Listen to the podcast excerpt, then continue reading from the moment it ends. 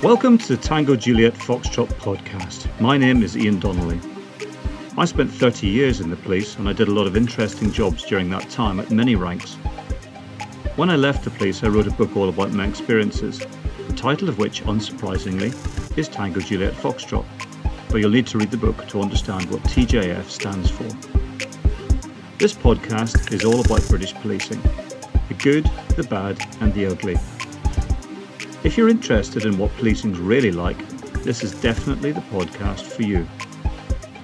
In it, I interview lots of people who've done some amazing things in policing. And I also give you my thoughts on what's been going on in the news to help you understand how it all works, or doesn't work sometimes.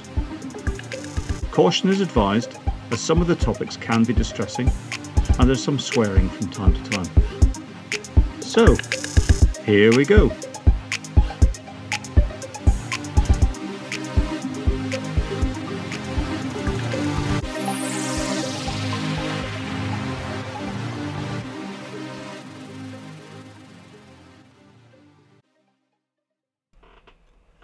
Folks. Welcome to episode 64 of the Tango Juliet Foxtrot podcast. This week, I'm going to be speaking to Tom Murray. Now, Tom uh, very kindly sent me quite a long and detailed email uh, quite a few weeks ago regarding not just his experiences in policing, but also his recent experiences as a uh, teacher mentor for direct entry new detectives uh, joining the Metropolitan Police.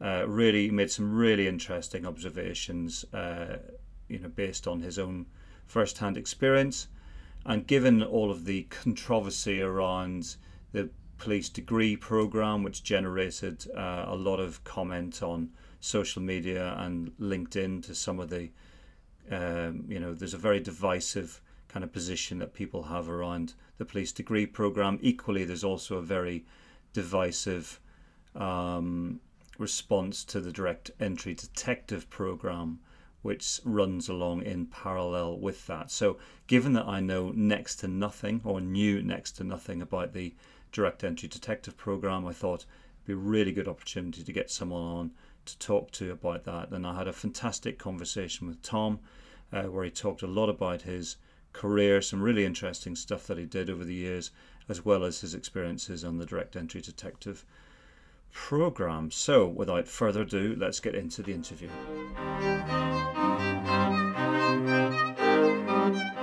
This week, I'm delighted to have Tom Murray on the podcast. Now, just to give you uh, welcome, Tom. Nice to have you along. Welcome. Th- thanks for inviting me. It's a real pleasure. And just to kind of explain um, how you happen to be here, you sent me a few weeks ago, I think it was, a really interesting email. Um, I get a lot of emails and messages via social media as well as via the website and whatnot. Um, and you sent me uh, a fascinating email where you were giving your insights into quite a lot of things. Um, but the thing that really caught my eye was that for quite a while you had been an investigative trainer training um, some of the people who are coming in under the direct entry detective program. So there's a lot of interest in the the good, the bad, and the ugly of police training and recruitment at the moment, and I just thought it'd be really good to get you along to have a chat about that. So happy with that?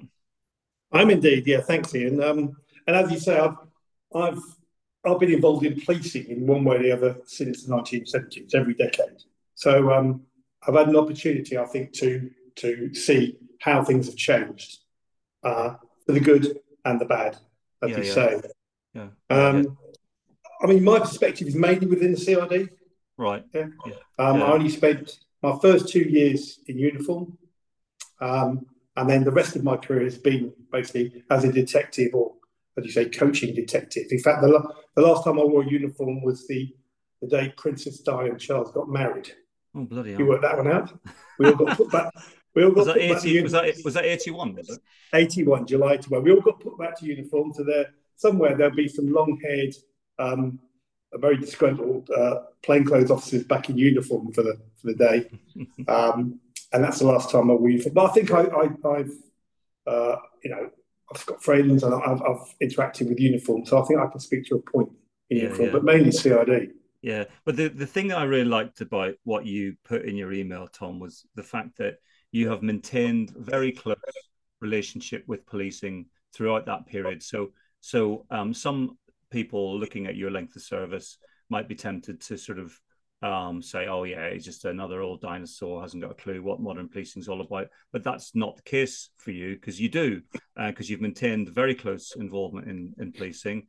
And, uh, and not only that, if you don't mind me saying, I believe your wife's a police officer as well. Uh, well, retired. Yeah, she she retired just over a year ago. She was a detective superintendent at the counter-terrorism unit in, in the Met. Right. Okay. So so by any definition, you've been immersed in in all of this for a very very long time. So you're in a really good position to um, make a judgment as to what what has changed, uh, how it's changed, why it's changed, whether those changes are good, bad, or indifferent, I suppose. But uh, there was other stuff in your email which really caught my attention as well. So for a period of time after you left, uh, no, just go back a bit. You you had a bit a period of time in anti-corruption, so it'd be really interesting to talk about that, um, as well as some of your other investigative stuff. Um, and then um, you went out to the British Virgin Islands and you worked out out there, uh, which which sounds fascinating. So, and you said in your email I could write a book about just those years alone. So, yeah, in, really interested in you. Just a thoroughly interesting career, fascinating individuals. So let's go. So as I do, let's go right back to start. So you joined. What year did you join? I joined in January 1977. Right. I was um, fresh 18 and a half years old. I'd um, my father was in the RAF. Hmm. Uh, in fact, and uh, but all my family from Belfast. We're all, from right, Northern okay. Ireland uh, family. Um, and in fact, my my dad told the story. Told the story that uh, he applied for the RUC, as it was then, and the RAF. And the letter for the RAF came first. Right. if, if it'd been the other way around, I may well have uh, an accent very similar to yourself. yeah, yeah. So but, your dad, uh, your dad, your dad had a, a Belfast accent, did he?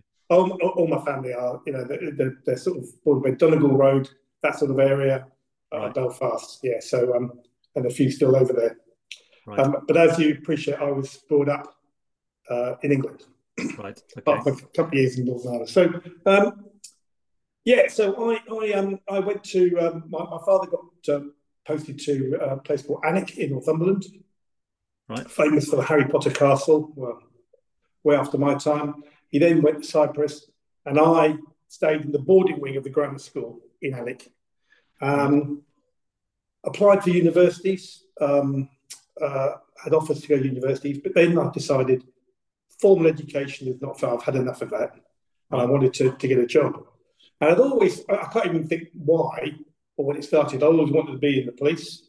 Yeah, so I applied, applied for the Met. I was told that was the the uh, the Premier Police. I had some family in London. Yeah. Um, so a little bit of a country bumpkin. Um, mm-hmm. Came down to Hendon Training School. Yeah. Um, and Hendon is, is probably the first of my if it ain't broke, why fix it? Gripes, shall we yeah, say? Yeah, yeah. Um, and I, uh, I, I really enjoyed Hendon. It was disciplined, and I felt that when I came out, you were to a point, yeah, yeah. Um, ready for the next step with yeah. PC. You felt like you were in the place. I'll come on to how that's changed. Yeah. Um, I um, got posted to Cannon Row. Right. Okay. Now, for those people who don't know, Cannon Alpha. Alpha Delta, is it? Alpha Delta. Right? It was um, Whitehall, Trafalgar Square, Buckingham Palace, Downing Street, not a lot else. Yeah. Um, and um, it, it, was difficult, really, uh, apart from things like traffic. You know, crime wasn't yeah. high. Um, you got the night duty posting at Christmas to, to guard the Christmas tree that was a present from Norway. Oh God! It never got stolen on my watch. Um, and I was very, very lucky. I, uh, my inspector, um, and I, I, very rarely use the word legend. My inspector was a guy, called Alan Bertram, who some people listening to this will know. Um, he was a fantastic manager, a character, eccentric, but he really took people, myself and others, um, under his wing, and he really sort of guided me towards what was the crime squad, right. um, which I suppose would be the modern TDC process. Yeah. Um, and I went on to that. um, and then um, I became a DC um, Right. with just under five years service, Right. which was Okay. about about the, Yeah, the yeah. quick to do it. And I got posted to Hackney. Hackney, bloody hell! You can get any more different than uh, Hackney and to, to Yeah, Cannon, well- Cannon Row, could you?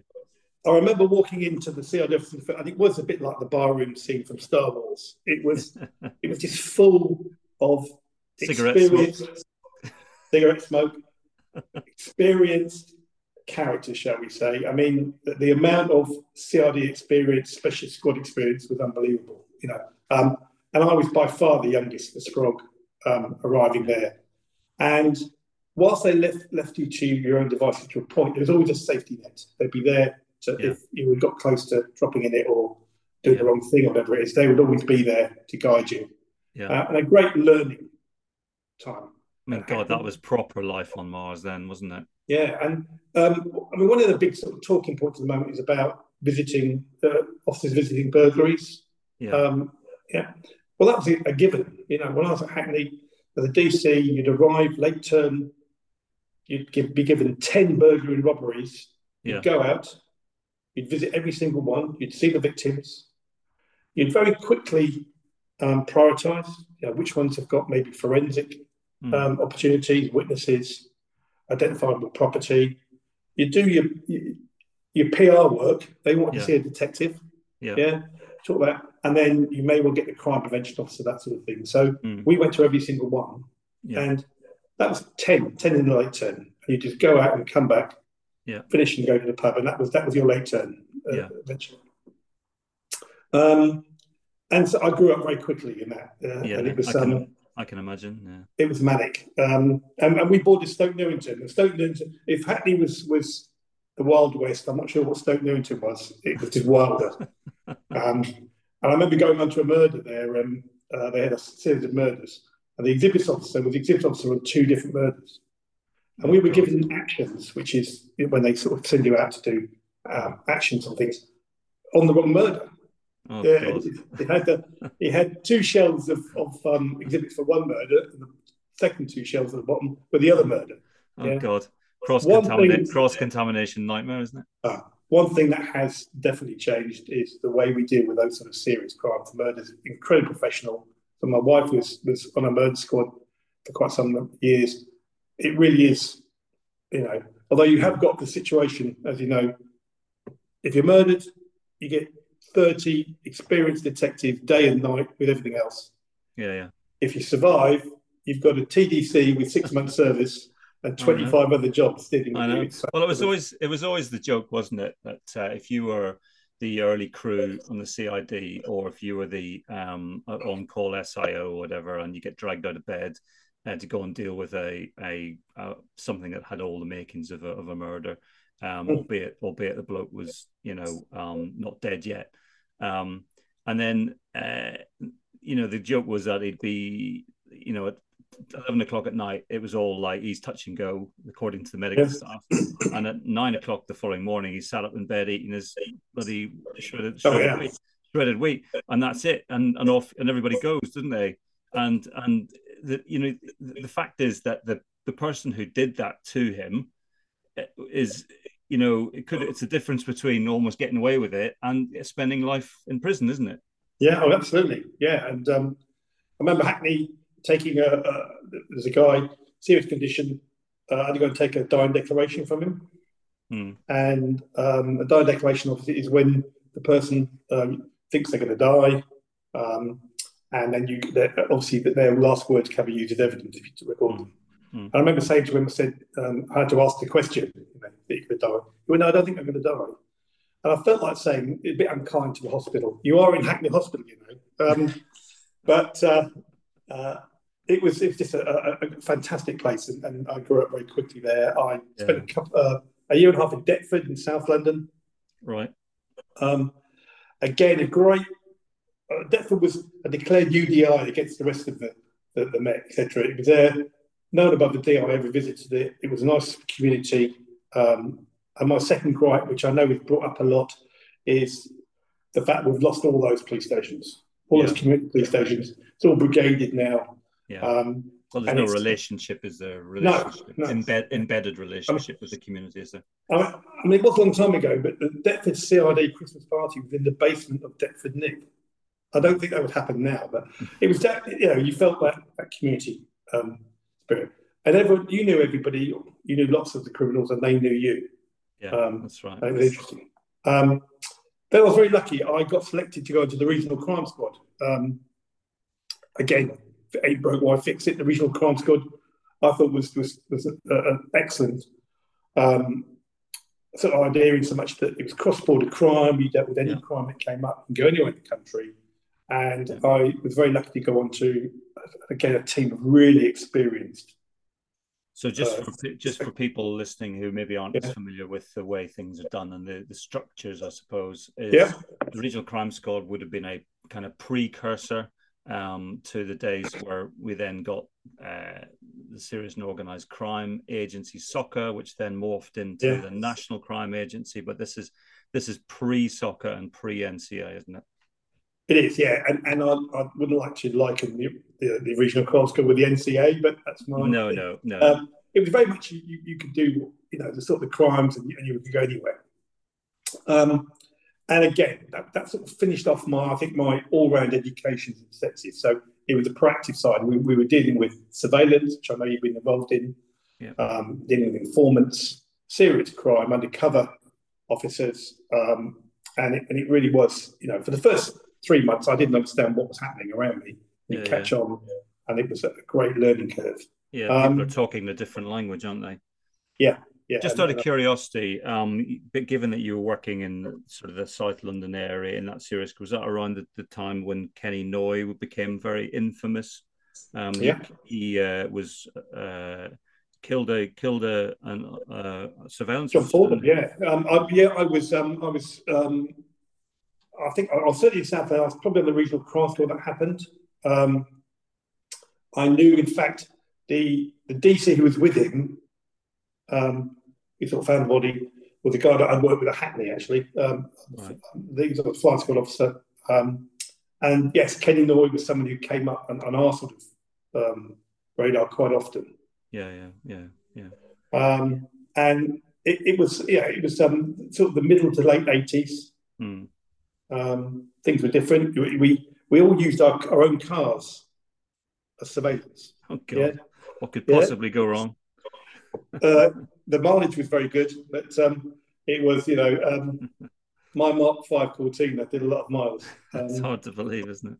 yeah, but um, again, it, it, I, it sort of grew up there, and, and, and um, I'm still really f- close with that sort of team from Yeah. that time. Um, got made DS. Um, I went to Limehouse for, for about a year or so, uh, and luckily um, I managed to get back onto the regional crime squad DS um, down in, in South London. Um, again, just sort of finished off there. I also went to Notting Hill, which is a great ground, Notting Hill, great area to work you in. really, uh, you worked in some of the busiest places. Yeah. Yeah, Notting Hill was, was, was um, their Central Drug Squad, uh, Central London Drug Squad I worked at.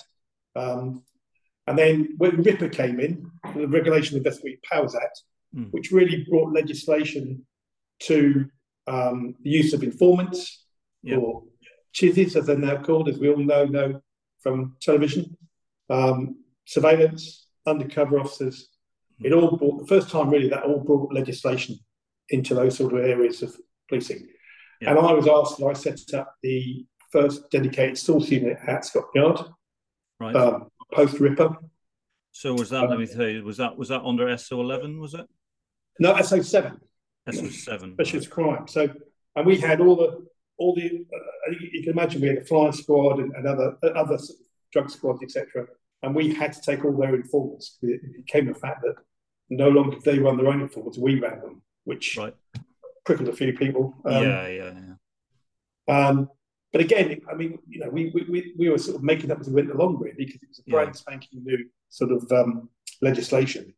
Mm. Um, and a really busy two years. So just to timestamp that was RIPA two two thousand, yeah. 2000, yeah. So just as RIPA came in 2000, for about two years, um, I was on that dedicated source unit.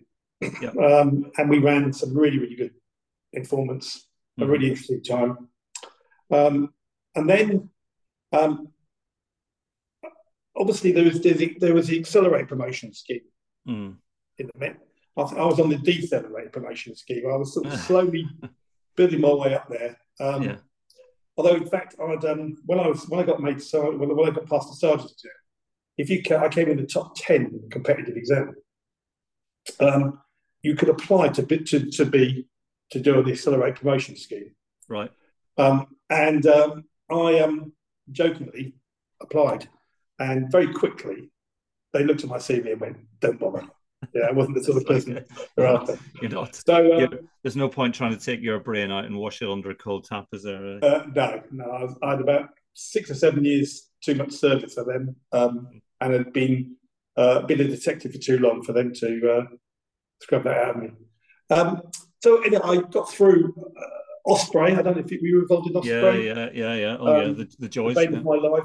Um, the only good thing about Osprey is that the um, as you may know the Hot Hot Fuzz the film. Yeah, It's based in Sandford, that's right. um, yeah. which was the fictional town that the Osprey scenarios, which was promotion practical, um, which I thought was a nice in joke. And yeah, the- yeah, the- yeah, yeah. That's great. I mean, I, I, uh, I mean, I, God, you could, you could do so many podcasts just on police promotion processes Mm. Alone, couldn't you?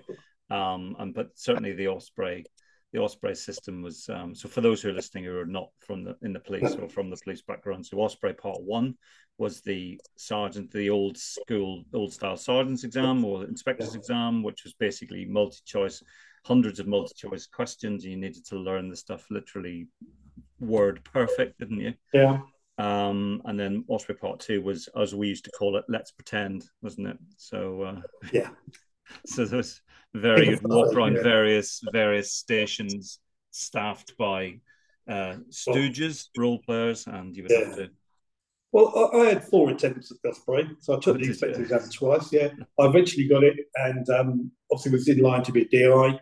I got a phone call from from an old friend of mine who was a superintendent at uh, the Anti-Corruption Command. right. Um, now, the Anti-Corruption Command was never really um, a posting that uh, sort of roughy, tufty detectives Mm, went for. Um, but things were changing, and sort of a year or two before that, there'd been quite a lot of um, well publicised corruption investigations. They brought in more and more um, experienced detectives, and I was asked to come and run a, a proactive team on the anti-corruption command. mhm. Really, because the guy that asked me was, a- was a top guy, and I trusted him. Yeah. Um, I thought, yeah, okay, I'll, I'll, um, that's interesting. And we again, um, I was able to build my own team, bring Yeah. more experienced detectives in, um, and it was a very interesting four, So- four years of my life. So this is um, was that uh, the old CIB three? Was it? Um, yeah, I, I think it just it probably CIB3, just as I went there, or maybe just before it became the ACC, the anti-corruption command. But CIB three in, in old money, yes. Right. Okay. And um, yeah. So, so what was it? What were your sort of thoughts, experiences around that role? Because it's obviously become a very um, high-profile issue for policing. Not, not maybe the old style, you know, brown envelopes stuffed with cash it's been exchanged in pub car parks with bent detectives, but it's obviously the the nature of what we would what has now been called corruption in the police has somewhat changed, hasn't it? So um where you're describing, I think, days where it was probably a more traditional definition of corruption. Would that be fair to say? yes, yes, I think we were probably coming to the end of, of systematic team corruption. Right. Yeah, um, and there's more lone wolves um, that, were, that were doing this and, and getting corrupted. But we also spent a lot of time going after the corruptors, the criminals. Right. and we had um, and we worked for other police services as well. We worked for a neighbouring police service who had um, uh, a couple of detectives who they were convinced were in the pocket of a, a drugs dealer, hmm um, and we did a covert operation for those and arrested the DS, the drugs dealer with drugs and everything else that that respect. And that was a bit old, sort of probably for that police service. That was probably sort of five years behind what, or six years behind what the Met was doing. Um, the majority of my jobs were tended to be one one person. Yeah. Right. Um, for instance, we had um, a very experienced DC, a well liked DC. I, I, I, didn't know him personally, but I knew lots of people who did, who was on the sort of one of these sort of um, specialist operations where he was virtually on his own. He was right. doing a debrief of somebody. Yeah. He was on his own, no management, no supervision. Mm. He had an unmarked police car mm. at his own disposal. Um, and he was also running an informant yeah. with very little management at all. Mm. Um, and it, uh, obviously, we got intelligence that he had, had a corrupt relationship with that informant. Um, and we were able to establish that, yes, he was meeting this, they'd become friends. Yeah. yeah social friends. Um, he'd really sort of gone over the edge. No one was stopping him. No one was supervising him. Mm. The, um, for instance, he was the, the, the unmarked police car he had, he was teaching his girlfriend to drive in that car. Oh, God. Yeah, which was just the tip of the iceberg. And then eventually um, we caught him and his 17 year old son selling drugs on behalf of the informant. Right. Yeah. Yeah. So, um, so interesting. Um, just to think about the motivations um, for for these people. Um, are we saying that most of the time in those in that in that model of corruption that the motivation is primarily financial or are there other motivations going on um, i think it's just that the lines get blurred yeah right and there's probably two or three occasions where um, just that line between the the police officer and the criminal has just become blurred and nobody's stopping it. Nobody's sort of saying, hold on a second. They weren't following the rules and regulations around meeting informants, uh, etc. And they get blurred and they're left to their own devices. I think also they probably feel a little bit, um, uh, especially this DC. I think he just felt he'd been left and he wasn't being supported by anybody and he was just drifting along. Um, and he just felt that you know, the, the, job was getting away from him, and he just got in with this guy. Um, we actually did. Um, this has been done before. When he got sentenced to, I think he got two years in prison. Um, when he came out, he agreed to be interviewed and uh, about his experiences, how, how it happened, why why he became um, corrupt, basically, and that was I think probably for a good few years afterwards, was played to the um, CHIS handling courses. Yeah. Part of their thing, yeah. But I mean, after, I mean, he was interviewed.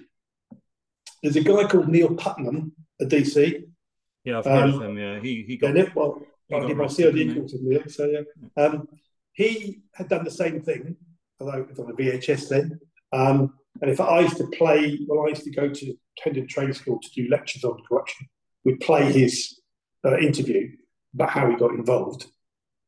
I'll come on to a bit that later. But um, um, and he, he came in, but afterwards we went for a drink. You know, it was literally a cup of coffee in the hotel. We did the interview.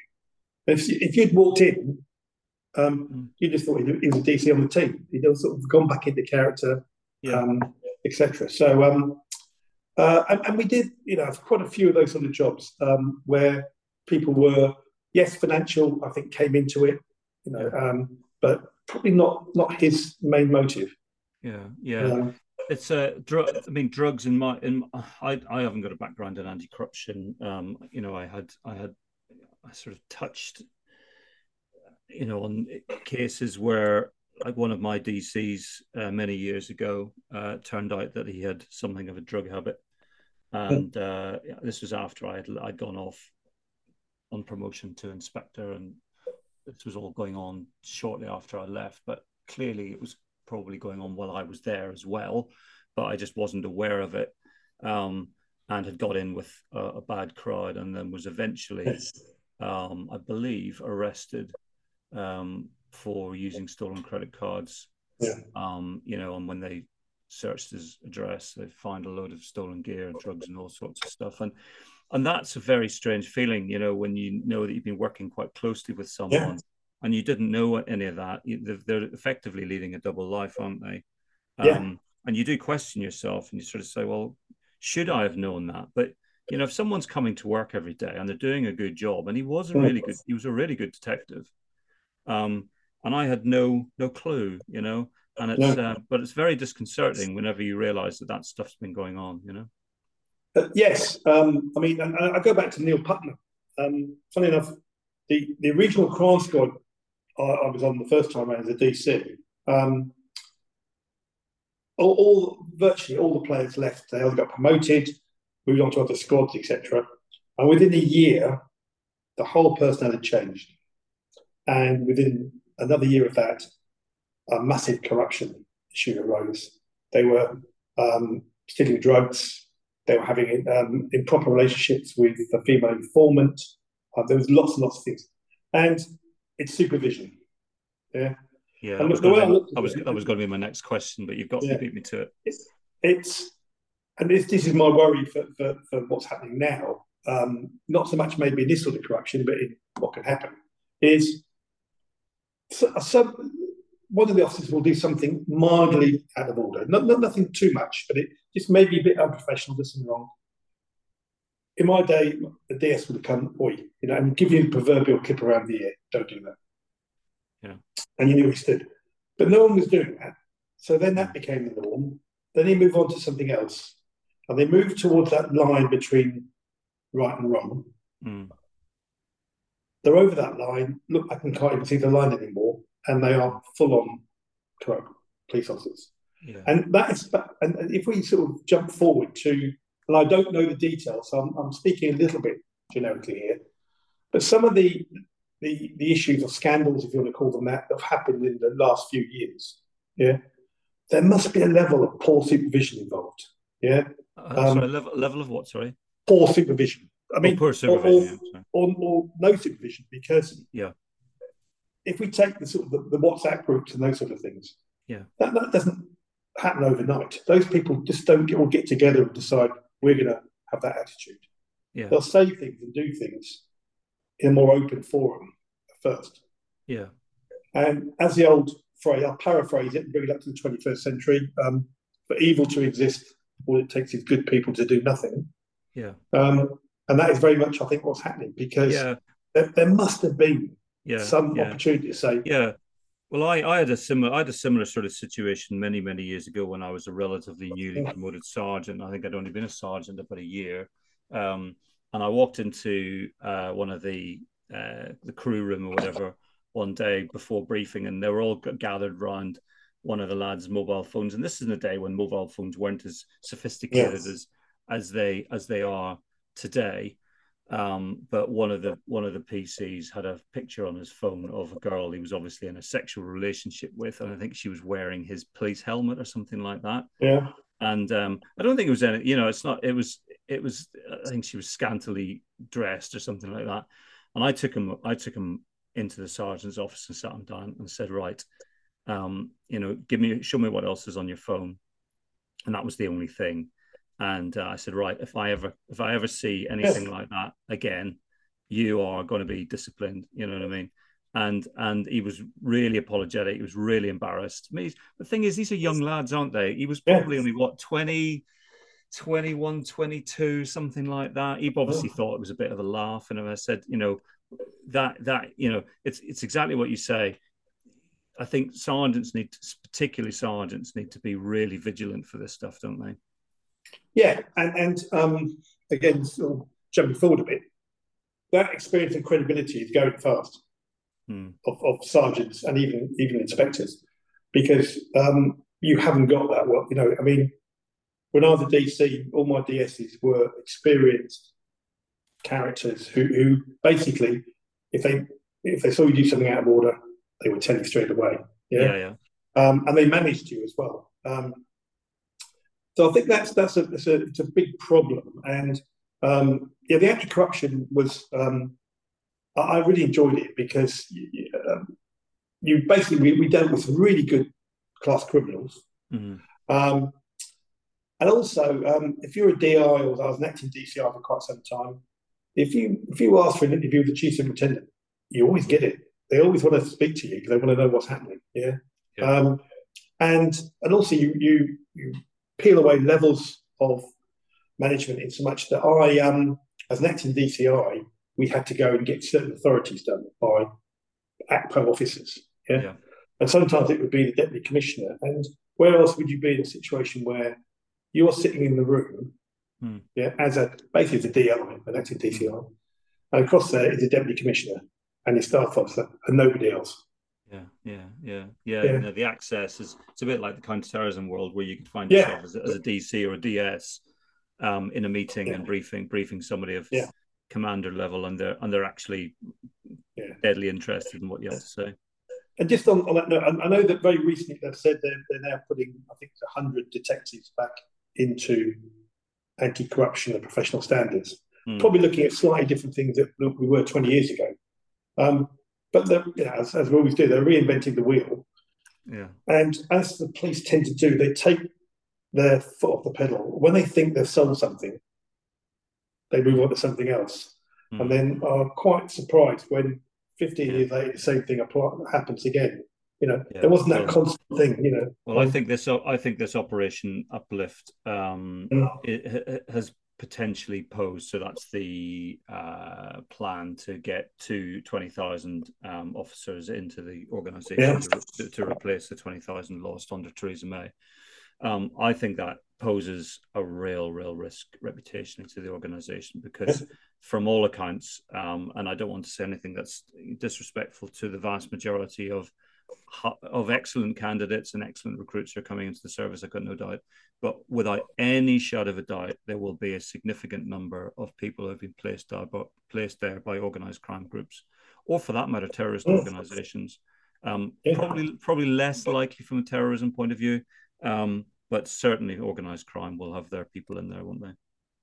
I think so, and, and all people that will be easily corruptible, i.e., they will be in that community. Um, mm and had that sort of pressure put on them um, yeah. at later time. And of course, now, um, you know, 30 years ago, um, information was hard to come by with sensitive information. Now, touch of a couple of buttons, and you, have got a lot of intelligence yeah. around around the Met and around the country. So yeah. Um, it is a worry. Um, the, the, the, the, corruption, as I said, I don't think, um, and I might be proved wrong, if I can but that systematic, the, the old style corruption of the mm. 60s, 70s, 80s, yeah, yeah, where whole squads were corrupt and etc. The way I look at it now, it's unlikely. Um, yeah. The officers aren't, aren't, exposed to that.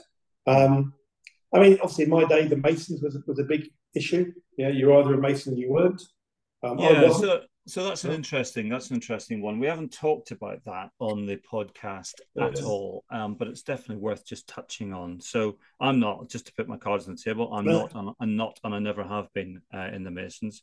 Uh, it was always a subject of, and there's a reason for that. Was because my dad was heavily involved in the Masons, and I spent most of my uh, youth and early years taking the piss out of him about it, and um, I just thought it was a, a ridiculous uh, idea of grown men, you know, getting together and um, dressing up, and um, but but it has been a real blight on policing, hasn't it? It, it has. I mean, I um, for instance, when I arrived at Hackney, it was very split down almost down the middle. You're either a Mason or you weren't. Yeah? Um, and I, in truth, I was a police officer and I played rugby. I did not need another reason to go on the piss. Yeah, I was quite happy with those two. Um, and, I, and, and I, you know, I, I even even sort of young service, I made my sort of you know sort of disdain for it um, quite clear in that I didn't understand why police officers needed to join. Um, and of course, and, and within that anti-corruption unit, we had at least one job where you had a, a detective in the same lodge as mm. a very serious career criminal, mm. Mm. and that can't be healthy. No, yeah, at all. And I know if you go back far enough, um, there's, there's, even more examples of that. I think I, I, I, must admit the subject has not come out in the four and a half years I was an investigative coach. I don't think Masons were discussed once. So I, I very really? much doubt whether. But I think I think there I think the influence, the Masonic influence, was more about uh, getting a leg up from yeah. your from your mates well, for a particular job or for a promotion or for, well. for, entry into a department that was seen as being a you know uh, a sexy place to work or whatever. So it was more. I think it was more insidious, probably, wasn't it? Yeah, you're right, and, and I think I'm, I'm, not sure when it really started to to um, sort of die down, but certainly now I, I, I might be wrong with it. I mean, might be sort of incredibly sort of uh, secretive about it, but I don't think the sort of people that are now within the organisation, certainly at junior level, are those that would yeah. go into. No, I think it was a thing of its time. I mean, it's become yeah, it a bit of a. It would be a bit of an embarrassment now for a young you know 20 yeah. something i mean why why would they want to do i just don't see that as being an issue today i don't know no i don't you know. no. it's probably there's there's probably other things actually that have replaced it and i've i've made this point before that um certain groups of um i mean i'll give you an example um in my uh in i've i've seen examples of certain groups of women, for example, in the police now, and I'm not saying this as a as an anti-woman thing. I'm just making a point that there is certain groups of women who have a particular common characteristic, for example, who will behave in a very similar way to the way that the kind of Masonic or maybe rugby playing or whatever whatever the group identity was for men mm. Many years ago that would have excluded people from the group. I've seen I've seen your groups of policewomen behaving like that and yeah. you know, as I say, that's not an anti-woman thing. It's a it's a statement of fact. And uh, there was one group that used to be referred jokingly as the Masonettes, you know, because because it was kind of if you upset one, you upset them all, and and they would you know uh, get together and ostracize people in a way that men would have done maybe 20 years ago. It's a, it's a weird sort of a weird kind of thing going on. Yes, uh, and and one one of the, the things that has definitely ch- changed when I came back, and certainly with the direct entrant process, is how many more females there are on the job. Mm, mm. Quite right. Um, I think disproportionate, I say, well, probably, I don't know, 60, 70% of, of the direct entrants were, we, we, we were getting a whole groups arriving and they're all female. Yeah. Mm. And it's probably a really good reason. I think some of them just didn't fancy the uniform side and yeah, joined the, the, police but didn't want to do that side. Mm. I don't know. I mean, it's um, it's difficult to say, but it has definitely, definitely yeah. brought in a lot more. Yeah, well, I think, so I, think I, think, point... I think they're more powered. I think more empowered and um, yeah. Yeah, um, I think I think the point the point I'm making, maybe in a rather yeah. clumsy way, but the point I'm making is that group dynamics for motivated yeah. motiv- motivated for whatever reason um, are unhealthy yes. and kind of that group think uh, where you are part of a club, and if you're not in that club, then you are going to be treated badly by those yeah. who are in the club. Uh, and it doesn't matter whether you're a Mason or whether you're a uh, a, mem- a, member of a of, of, a female football team or a member of a men's rugby club or a golf club or whatever it is. It's just not right, and people should be given the same opportunities regardless of of their you know affiliations, I suppose. Totally right. Absolutely right. Anyway, moving moving along. So um, okay, so um, after after anti corruption, where did you go after that? Well, I, I had 29 years service, and I got the offer to go on the flying squad of the DI. Um, I, would had the offer a few years before, but it didn't suit my my personal circumstances. I was going through a, a marital breakup, um, but I thought, why not flying squad? Um, so, and I have every intention of staying on after 30. Um, and it was fantastic. It was everything you think of. Really professional people. I mean, my, I was I was a referee. All these DSs were coming with all these great jobs, and I had to choose which one are we going to do. Yeah. Um, and it was it was really um, a really a really great time, and, and I was very lucky. Um, there's a thing in, in the, the job called a pavement job. Yeah. Yeah. Pavement yeah. job is where you basically arrest robbers going over the pavement to, to a bank and that's really where you get your credibility. If you ever had a pavement job, yeah. And I got one very early on. Um, mm. I ran a job and um, they went into a bank. It was only about 200 yards from our office, believe it or not. Um, mm. They went into a bank and all arrested, and that was great. And I was, was quite happy. Um, I had, a, by that time, remarried, had a two year old. So I was married to Claire, yeah. a two year old, and one on the way. and uh, you know this feeling, don't you? Being like, like, you and I have lived a parallel life because I did. Yeah, exa- yeah. I did exactly the same. So um, Claire, my wife, was um, I said, "Dear, I'm the murder squad," um, and I came home one day. I just got my 30 years in, uh, but I was I was happy where I was. And she had a police review, the magazine, which I'm not sure even sure exists now. It's all yeah. online, isn't it? And she said, What about this job? And it was a job in the Caribbean, the British Virgin Islands. So I looked at the DCI, I looked at all the specs. I said, Well, I can do that. Yeah, that, that, that yeah, that's really fits fits me. Um, now I come from good Irish stock. Yeah. Mm. Um, anything more than a 60 watt bulb bulb in the light bulb, I'll burn. Yeah. I've never been to the Caribbean before, but my wife, she wanted a, a bit of a career break, sort of raise the kids a little bit, have a bit of time off, etc. Yeah. Um, and so I applied and I found myself a few months later in the British Virgin Islands, which is an overseas territory, a bit like um, uh, Cayman Islands. Yeah. Um, it was an island, a series of islands, 30,000 population. I was the DCI, the only UK guy at the time. I was in charge of anything outside the main CID, so proactive intelligence, murders. Right.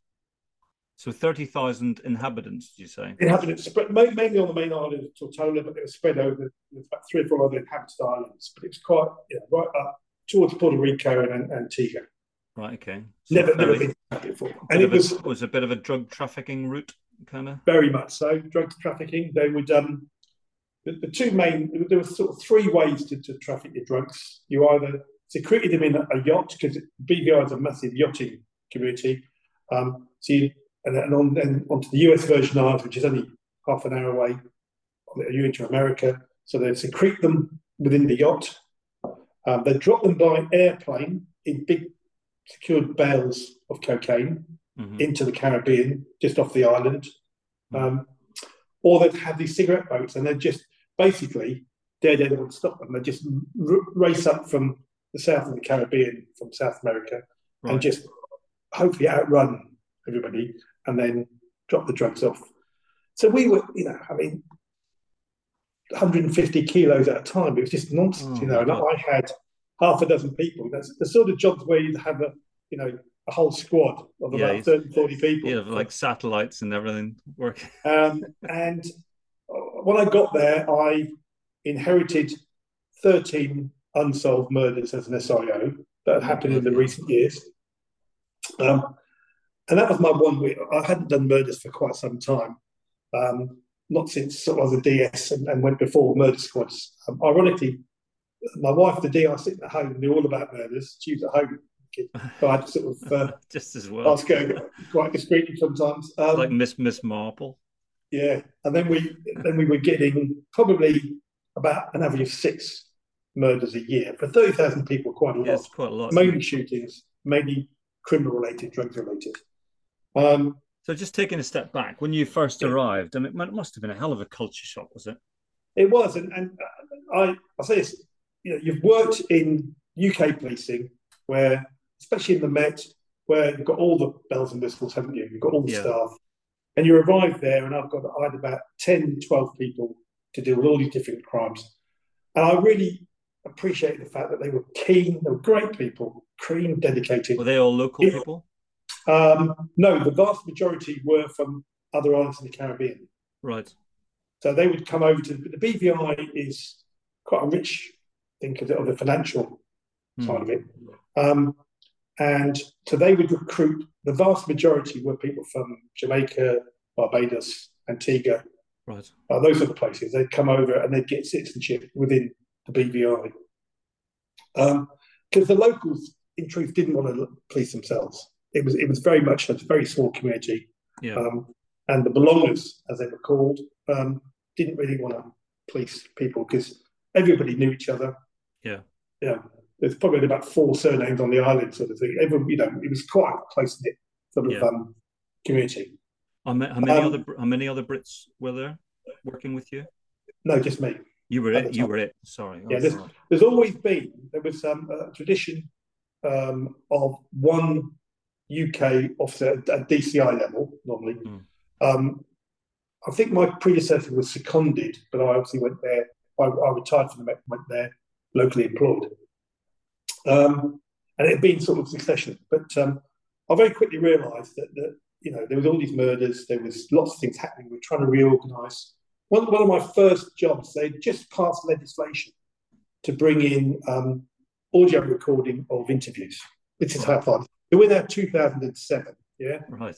Now, one of my predecessors at some stage, probably back in the 80s or 90s, they'd said to me, What about this Police and Criminal Evidence Act? No, you don't want to do that. You don't want that. Yeah. So, yeah. Aside from that, they didn't have any So it was a British law, British law, was it exactly it was, well, it was British law up to, I think it was 67. Then they got their own government premier and they were allowed to make their own laws or adopt UK laws. So they sort right. of split at that point, yeah. Right. So so they had lots of old UK laws. They'd adopted some, but Pace and Criminal Evidence Act had, had sort of passed them by, shall we say. Right. So it's still all contemporaneous notes, which I remembered from my my young days in the DC. And um, the, the, the legislation was a very small paragraph within another a, a, a, bigger piece of legislation, and all it said something to the effect of all confessions must be audio recorded. Right. I went, well, how do you know they can confess until you interview? Yeah, yeah exactly. So we, we could we convinced them that that means all interviews. Yeah. So um, I then we had one mobile cassette recording device on the island, oh, yeah, which we started to use, and then I was able to uh, get the funds, and we actually put in actually video and audio suites in about four locations. Mm-hmm. Yeah, and then we had to train everybody up in because obviously they had no experience of audio recordings, and I remember doing the first couple, and both the, the, the suspect and the lawyer just looked at me and go, "What are you doing? What, what's, what's this for?" As he turned the tape on, yeah. Um, and I had to train everybody within the within the, the force they still call it forcing. Um, and it was interesting because I remember 25 years before sitting in the room yeah. when Pace first came in saying, this will never work, you know. Yeah. Recording interviews, no one will say anything. And what they, I think what a lot of people forget is that um, you don't interview people really for confessions. Yeah. Yeah. Very rarely. Yeah, yeah. You ever, you're too good for me, officer. Yeah, I did it. You're trying to um, get them to, to prove to prove they're lying, yeah, get their story out, prevent defences along the line coming out, etc. Those sort of things, tie them down. Yeah, and that was something I had to sort of uh, But the training was was was amazing. Um, and some of the questions you, you, you think, right, what questions are you ask me? So I got asked, can I take my gun into the interview? So best you don't, really, best you don't. Can I still intimidate the suspect? So that, that's why we're bringing this in. Can I turn the tip off and give them a good slap and then turn the tip back on again? And the best one, and it flummoxed me. This, um, she said, "Can I stand behind the suspect when I interview them?" okay, why would you do that? And she said, "Well, on CSI Miami, they always do that, and he always confesses. no one else." So, oh, but God. I had a great five years. Um, it must have been. Um, I mean, I'm sure it must have been nice from a family point of view yeah, to, yeah, to, be, mean, to, be, living in such a beautiful location. And... But for the family, you know, what beach are we going to go to with the biggest decision of the day, that sort of thing. Yeah. Um, wow. But it, um, what I, I, I really appreciated um, about policing with, with, with all, not all the tools there, yeah, and they were great. And I eventually got another seven UK officers. We're having murders below um, proactive drugs things, and I got on a two year secondment. I got seven other officers, one to run the murders, the DI, uh, one for intelligence, one for proactive, etc., one for financial. The financial DS, this was 2008, on a two year contract. I think he finally retired last year. Yeah, really? so he, he, he, just kept doing his contracts. Most of gone now. Um, but it was it was a, an interesting sort of five years of my my life. I, I, loved it. I'm conscious of the time because I'm really oh, want to get. I really want to. That's fine. It's fascinating, and again, you could do a podcast Sorry. just on on that alone, couldn't you? But okay. what, what, so, what I'm really keen to get into is your experience of training the wow. new police detectives under the um, direct entry detective scheme. Is that so? So so yeah. um, I, I had a my most recent podcast was with Ron Winch, who's a senior uh, teaching fellow at Birmingham City University, involved in the teaching of new uh, recruits to uniform policing, um, as well as a postgraduate program for established cops. Um, so you are the first person that we've spoken to who can talk with knowledge and experience yeah. of the direct entry detective scheme, yeah. which, which has been in the same way that the uh, degree program for uni- for for uniform officers has been very divisive issue for police, kind of past and present. Um, so has the direct entry detective program. It's it's been and and to be fair, you know, and I put my, I'll, I'll say it up front.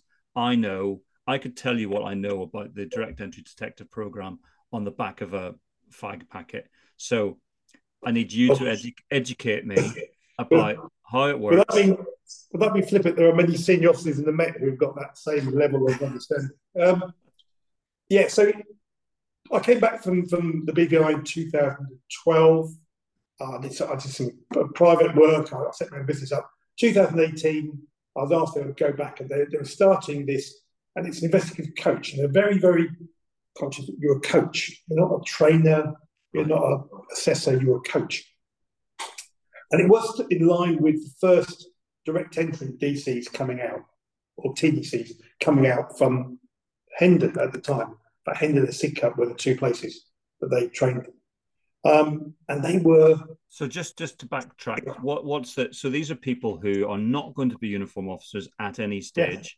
They're going to come out and they're going to be trained to be detectives, and they're going to go straight into being a detective without any of that sort of uniform time that we would have all taken for yes. granted. Yeah. Okay. Yes, it was. Um, now I was like, like most people would be. I was very sceptical mm. of this process. You know, very old school in so much that you know, um, goodness me, when I was a PC trying to get into the CID, there was a whole queue of people, and you very rarely got it on the first occasion.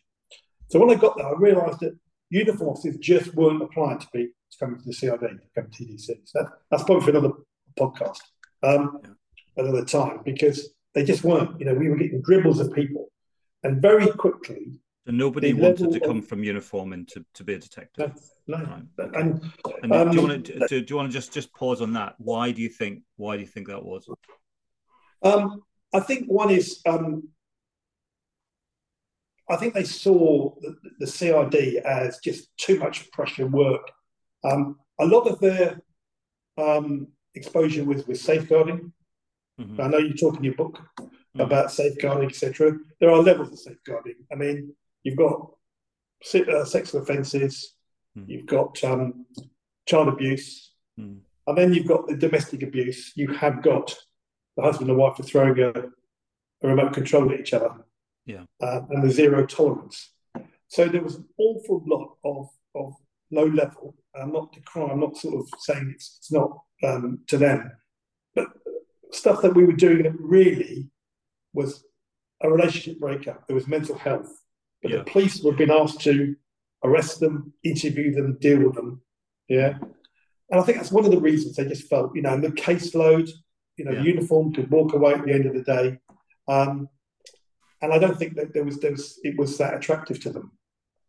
Um, so I thought, okay, I arrived, I met the first four, um, and they were um, obviously uni- university educated. Um, mm. One had been a civilian investigator in another police service, yeah, for a mm. few years. The rest were fresh out of university or having had jobs. So they were sort of what early twenties.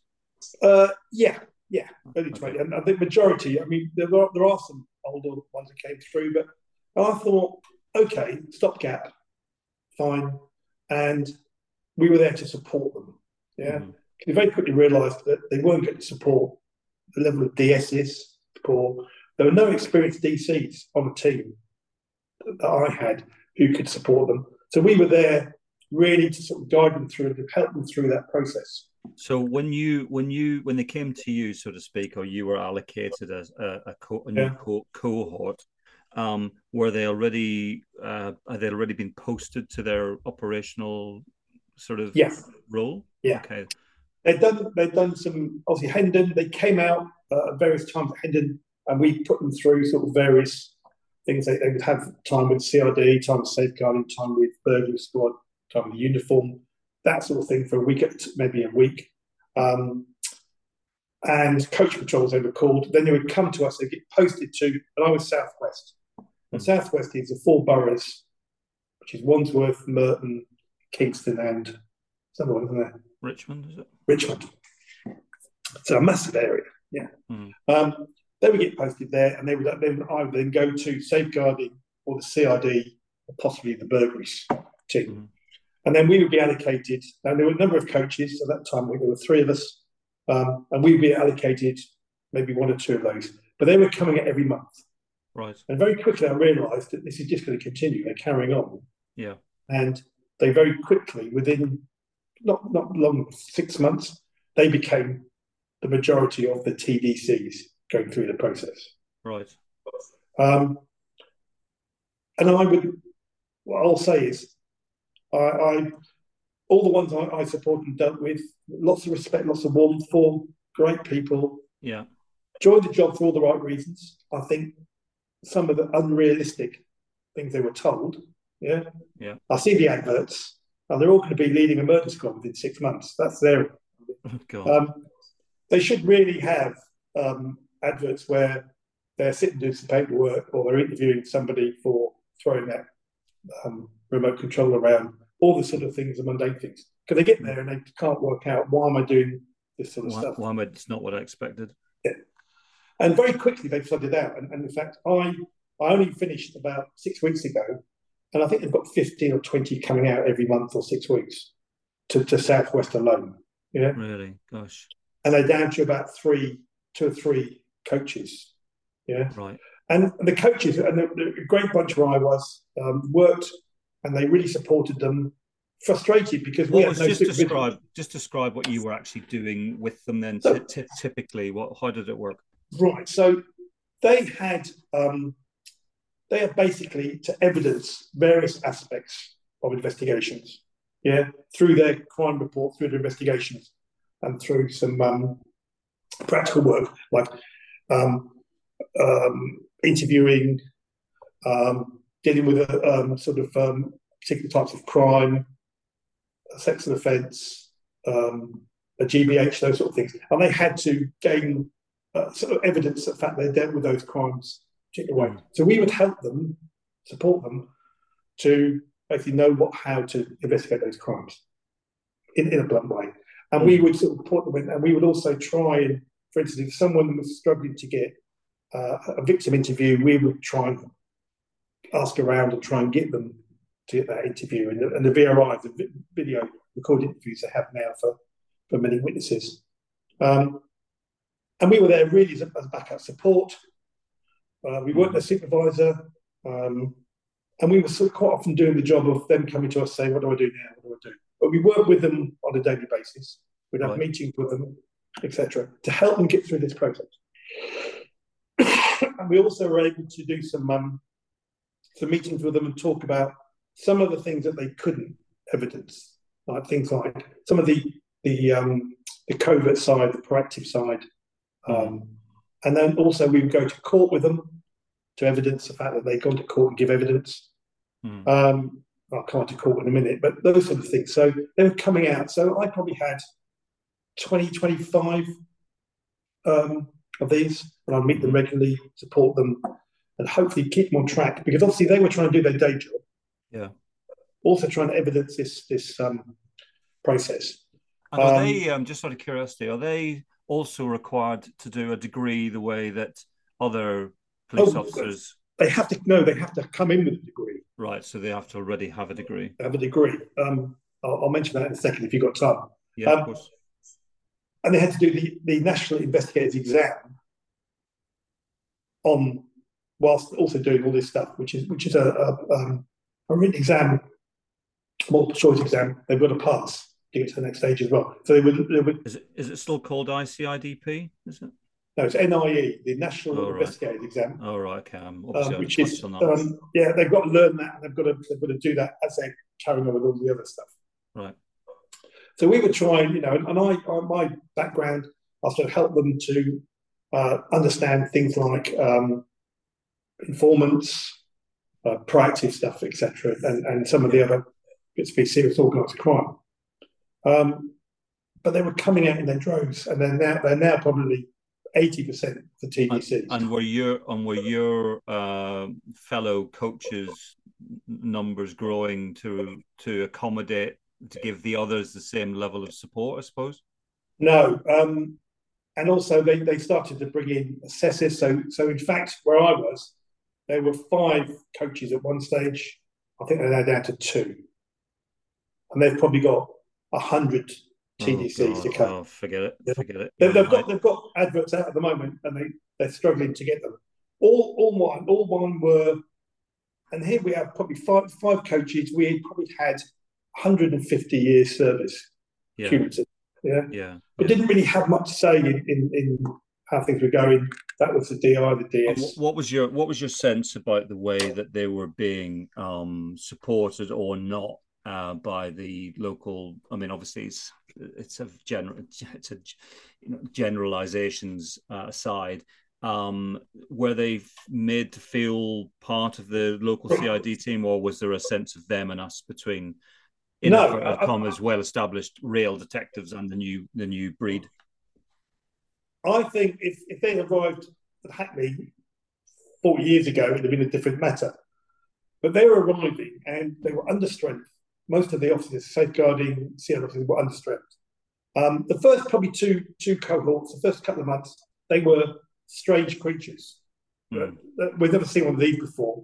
Um, but very quickly they realised they're another pair of hands. Yeah. As long as they're keen and willing to work, they were very accepted very quickly. Of course, they're now the norm and the majority. Now, if you walk into that sealed office, I walked into the, the barroom scene from Star Wars actually 40 years ago. You walk into an office now, the average length of service in sales will probably be about a year maximum. Oh my! Oh my God! Um, the DSs might have a few more, but not much more. Um, they're all down. They're all on computers. Lots and lots of stuff is done by phone, by email. Yeah, you know, statements are taken on the phone, that sort of thing, because they just can't get round to everything. And it's it's changing. What, Oh what the, uh, the process is all around, I think, making them able investigators, not detectives. Yeah. Because yes, you can investigate the crime, etc. But to become a detective, it's it's there's something it's quite an intangible thing. Yeah. Yeah. You learn from, from more experienced people and you grow. And it's not something you can go to a classroom and teach them to be a detective, I think. You teach them to investigate things, you Yeah. teach them legislation. But that's that's being lost. So Yeah. these but it's worth TDCs but it's worth pointing out that the, the context behind all of this um, is that there is a massive national for people who are listening who are not aware of this Yes. there, there there is and has been a massive national shortage of detectives hasn't Yeah. there so i don't know what the numbers are but the last time i looked it was about 7 to 8000 Yeah. vacant detective posts nationally um, so uh, and again, in order to set the context here, this is another long, slow burning impact of the loss Yeah. of resources under Theresa May, isn't it? Back in from 2010. The only reason this has never been the case before, has it? The only reason we're in this case of having to fast track kind of pretty much anyone who Mm. wants to do the job into these roles is because of the loss of all of those people over that period Yeah. of time, isn't it? Absolutely. Um, and, and the numbers are, you know, they'll make the numbers, yeah. But if you look at that, if, if you've got 100 detectives on your borough, whatever it is, yeah, but 85 of them have got less than two years service or even one year service, then you've got a problem.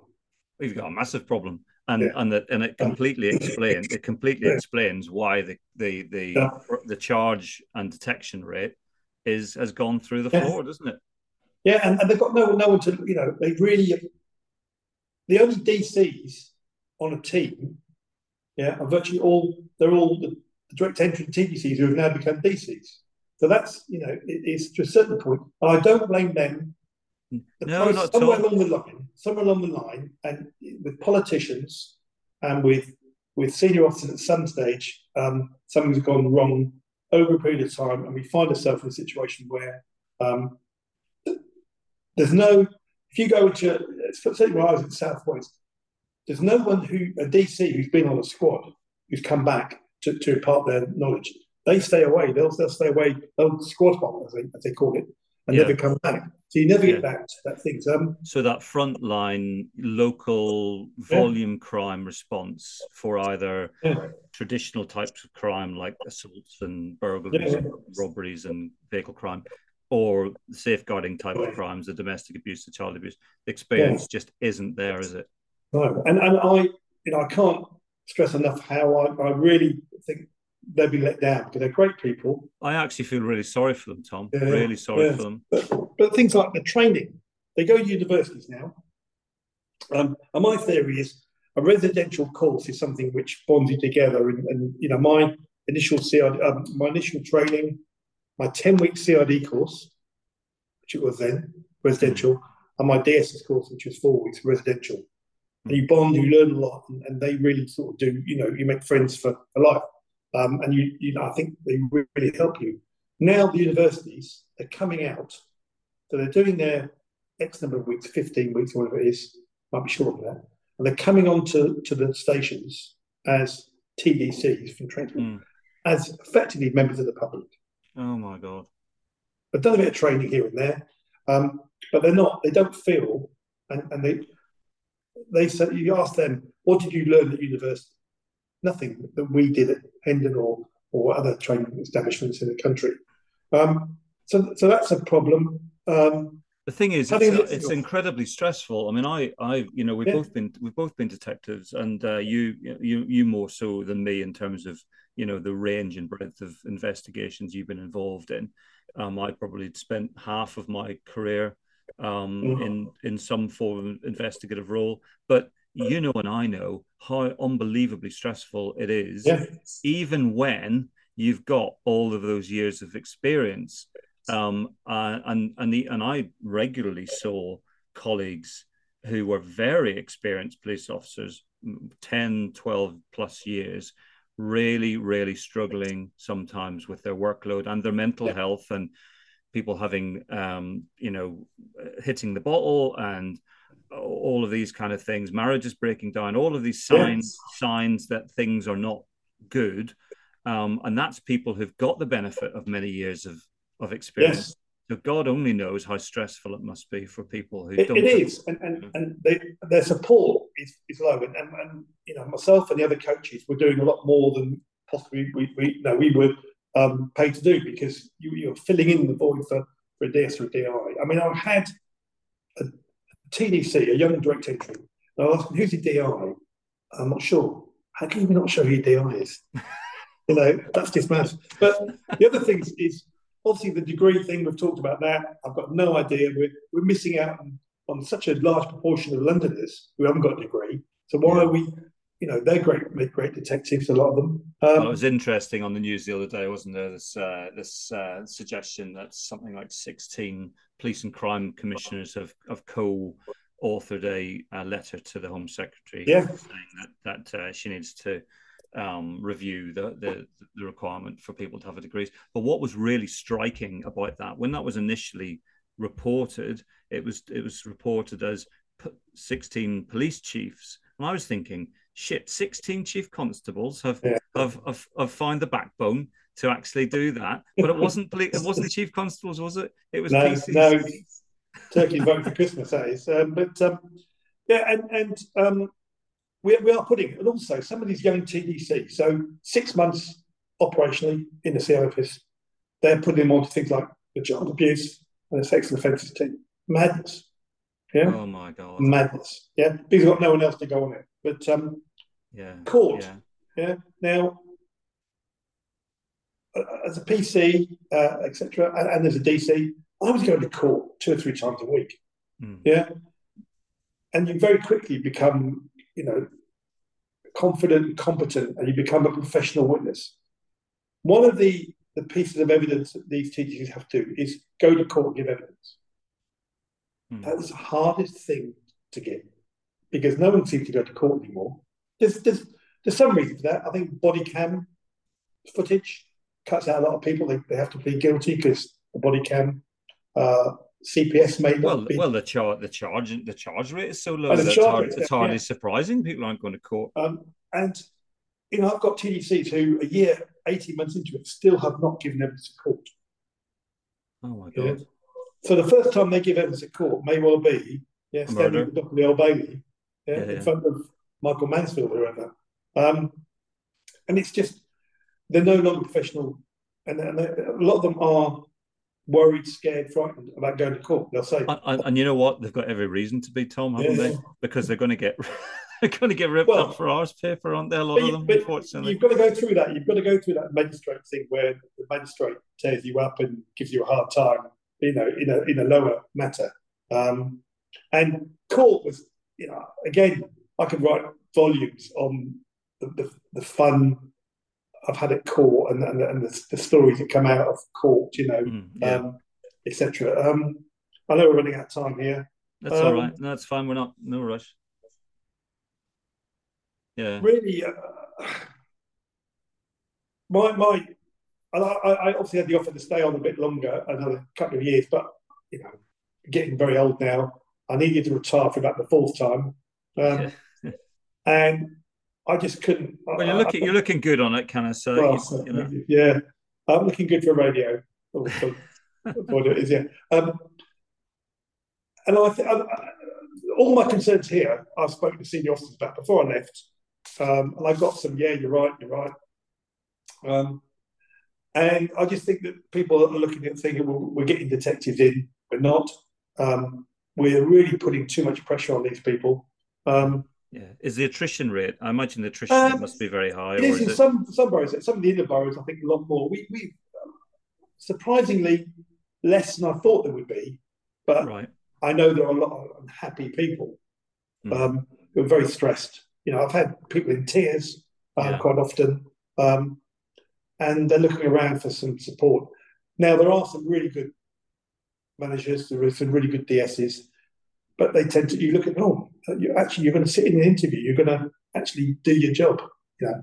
Um, those sort of things but they are unfortunately and there, I don't there's any there's no service level now so you can be a TDC and six months later you can be a DS virtually. Oh, it's God. yeah there's no there's no sort of level there etc and that's putting too much pressure you know I like to think I well going going back to all of those things that we were talking about before about the importance of supervision in terms of identifying and stopping corruption and unacceptable mm. behaviors early before little things become big things. Um, there, there's that's potentially a real risk as well, isn't it? I suppose it is, and, and also, um, I mean, one of the things that, that happens is um, we're, we're not pushing them at all. So, for instance, post-mortems. Um, pre, this is pre-COVID. I'm not sure they've, they've carried on post-COVID. Pre-COVID, one of the things we do is we'd, we'd get the group and we'd go to a mortuary and then witness a post-mortem. Hmm. Or at least witness a, yeah, witness post-mortem. Um, but they were given the option. If you don't want to go, if you don't feel you want to go, you don't have to go. That's like saying that's like saying if you if you don't feel like going to a sudden death or a or, a, hang, or a hanging, you don't have to go. Well, okay, so who is going to go then? Well, what if but, uh, what if nobody wants to go? You know? I know, but my, my wife would be the first to tell me I, I, I don't like the blood and guts and things, but you know. Oh, well, who does? As a, DC, as a DC, well, there are one or two, but there are DC. as a DC, you know, I remember going to a post mortem, and Iain West, who was a very famous pathologist, yeah, at Westminster Mortuary, and I was a young acting DC exhibits officer. And um, we talk about gallows humour for the police. Um, he was a pathologist and he's got his his um, saw out, yeah, doing the, doing the skull. Officer, what did this man do for a living?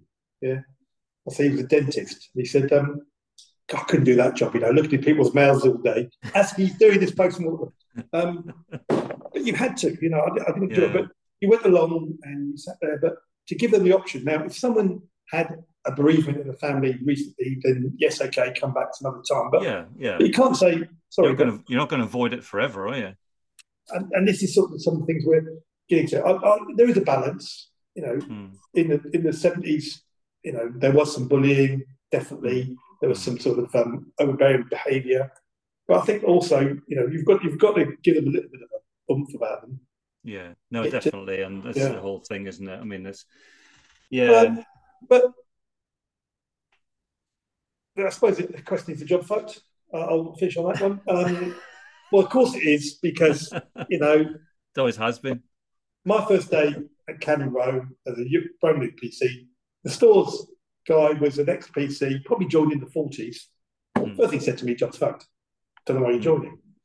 So for every generation, there will be that, and we'll look back at it in the halcyon days. Um, it's not because I, I think the people inside it are still there, but we're veering towards the cliff, unfortunately. Yeah, yeah. One of the yeah. big issues, I mean, um, I don't know the new commissioner, deputy commissioner, never worked with them. Um, I know people have. I think they missed a trick. I think I think what we needed was was a really credible um, commissioner in the Met, um, John Stevens like, somebody who had credibility, somebody a copper first and a politician second, Mm, yeah. mm, to build a bit of credibility back. mm, The politicians were never going to vote for that, were they? mm. Um, but that's, I think that's what they, they something to get on with it. The, the chief constable of Greater Manchester, whose name escapes me, Stephen Watson, yeah, yeah, yeah, he's made some interesting comments yeah, about back to basics, about uniform. I know you in your book. Yeah. Um, well, I did. I took advantage of that, of that very, very good offer on Amazon, by the way, for, Ah. to read your book. and my wife then told me she was just about to buy the book for, for Christmas. Oh, right. you missed out on that one, sorry. Um, but uniform, you know, um, going to burglaries, that sort of thing, and that that's sort of thing that someone needs to come out and really, you know. And John Stevens, you were probably worked in the Yeah, yeah, yeah. uh, No, I, I remember him well. Yeah, yeah, those are the people. Cressida, Cressida was my boss yeah, for the last three or four years of my career in the Met. Um, I've got a lot of time for for, for Cress, Yeah. um, and um, I don't- think I think they've been. I think that the everything, unfortunately, I think tracks back to that horrible, horrible period of time post 2010, where Mm. where the the legs were kicked out from under policing, and uh, do I think it'll recover? Yes, I do, because it has to. I don't Yeah. think I, I don't think uh, more of the same or continuing on the same course and speed is uh, is possible or desirable. I think the political will, the, the the politics will start playing out, and well, they already are, aren't they? The public are starting to feel thoroughly pissed off at the poor levels of Yeah. service they're getting from the police. Victims of crime aren't getting satisfaction. Um, you know, uh, I did I did hear the suggestion that uh, in the autumn statement there's going to be policing and crime is going to become much more prominent uh, priority for government. So that's encouraging. But um, at the moment, there are so many. It just feels that there are so many things that are, that need fixing. Um, Yeah. that it, it makes your head hurt thinking about it. You know? You're right, and, and I'll, I'll finish on a positive note, although it might seem strange that I'm using the word positive. Is um, uh, obviously we- we've both experienced a number of, of in our time police officers who have, died in line of duty. Hmm. Um, Yvonne Fletcher with with my time, Jim Morrison uh, who, who died in the early nineties, got stabbed. The um, Matt Ratana, the, the the sergeant from Croydon, who was um, yes, yes, stabbed. the Unbelievable. I, I can't think. I can't think. Of, it's a unique set of circumstances. I can't remember that sort of Hmm. incident happening in, in my time. Yeah. But what what I saw was that the police family Hmm. really getting together, yeah, and you see yeah. it on social media. You see the events. You see the fact remembered. You see all the people coming together. Now that hasn't changed. That's Yeah. something which you know. Um, and if I've got time to tell you, but my my sort of thing with that was um, my best friend from training school all the way through service was a guy called John Watt. Hmm. John Watt and I shared a flat together. He was godfather to my son, my eldest son, and he uh, went in. He was a DI on the, on the anti-terrorist squad, and he went to the armory on the Saturday morning and shot himself dead. Yeah, I was I was actually on duty at Scotland Yard when he sh- when he shot himself. Um, ah, well, Tom, and so I I was I actually was there when it happened, not right. actually physically in the armory, but I was I was um, I was on duty that day at Scotland wow. Yard, so I remember it very well, and I'm very sorry. And, but, and, I, and I, I got the call. I got the call from from the DS um, who worked with him, who I knew, who, who, who knew I knew was best friend with John. Told me to come to the yard. I remember coming to Scotland Yard, Victoria, on that morning, not knowing what happened, and you mm. walked in, and you knew something had happened just yeah. the people in corners. I got taken up to the state superintendent, told um, I had to go to uh, Barnes, where his wife of his family home was, mm. to tell his wife, Sue, I know, etc. And just the outpouring of support and, and coming together mm. is similar to what uh, Matt Ratana had. And yeah. I remember we, we had a the drink afterwards, as you do, with rugby songs and bits and pieces. And his, his wife, sorry, his wife, his sister, and his mum all said, "This is what John John will love being here." Yeah. And it was just that come together, and we still yeah. meet quite regularly. Yeah. That's something which I think is bonds the police together. Yeah, I don't think it'll ever go away, and I I, I think it's so. I think it's the best job. I think you know to be to be you know end on a positive note. I, I think it's the best job in the world it's it's there's no yes. other job I would I would rather have done um, than be a police officer. I still feel fiercely loyal to the police service and always will do. Um, it just grieves me. It it grieves me to see it going through such a difficult time at the moment. But do I think things will improve? Yes, I do, and I think they yeah. have to only because they have to. Yeah, you know. But anyway, listen, probably not a bad time to to call no. it a day there. But uh, I've rambled on a bit there, but Tom, listen, mate, that was absolutely brilliant, fascinating. My God, I could have you on for three or four podcasts. There's so much stuff there, isn't there, that you could dive into.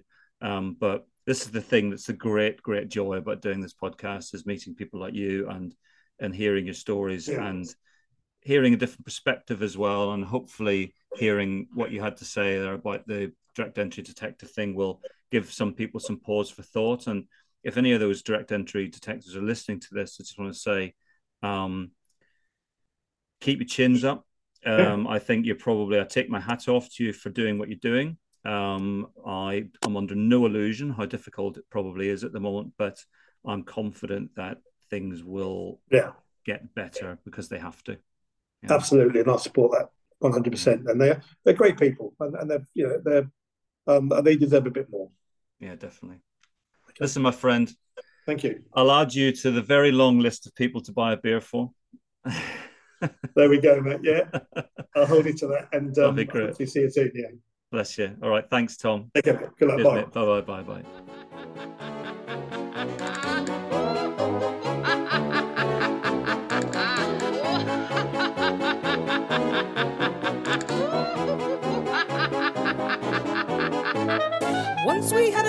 policeman, he was often in our street. We used to smile and wave at him while walking on his beat. But now we never see him, it really makes us frown. No longer do we feel that we're the safest street in town. Oh.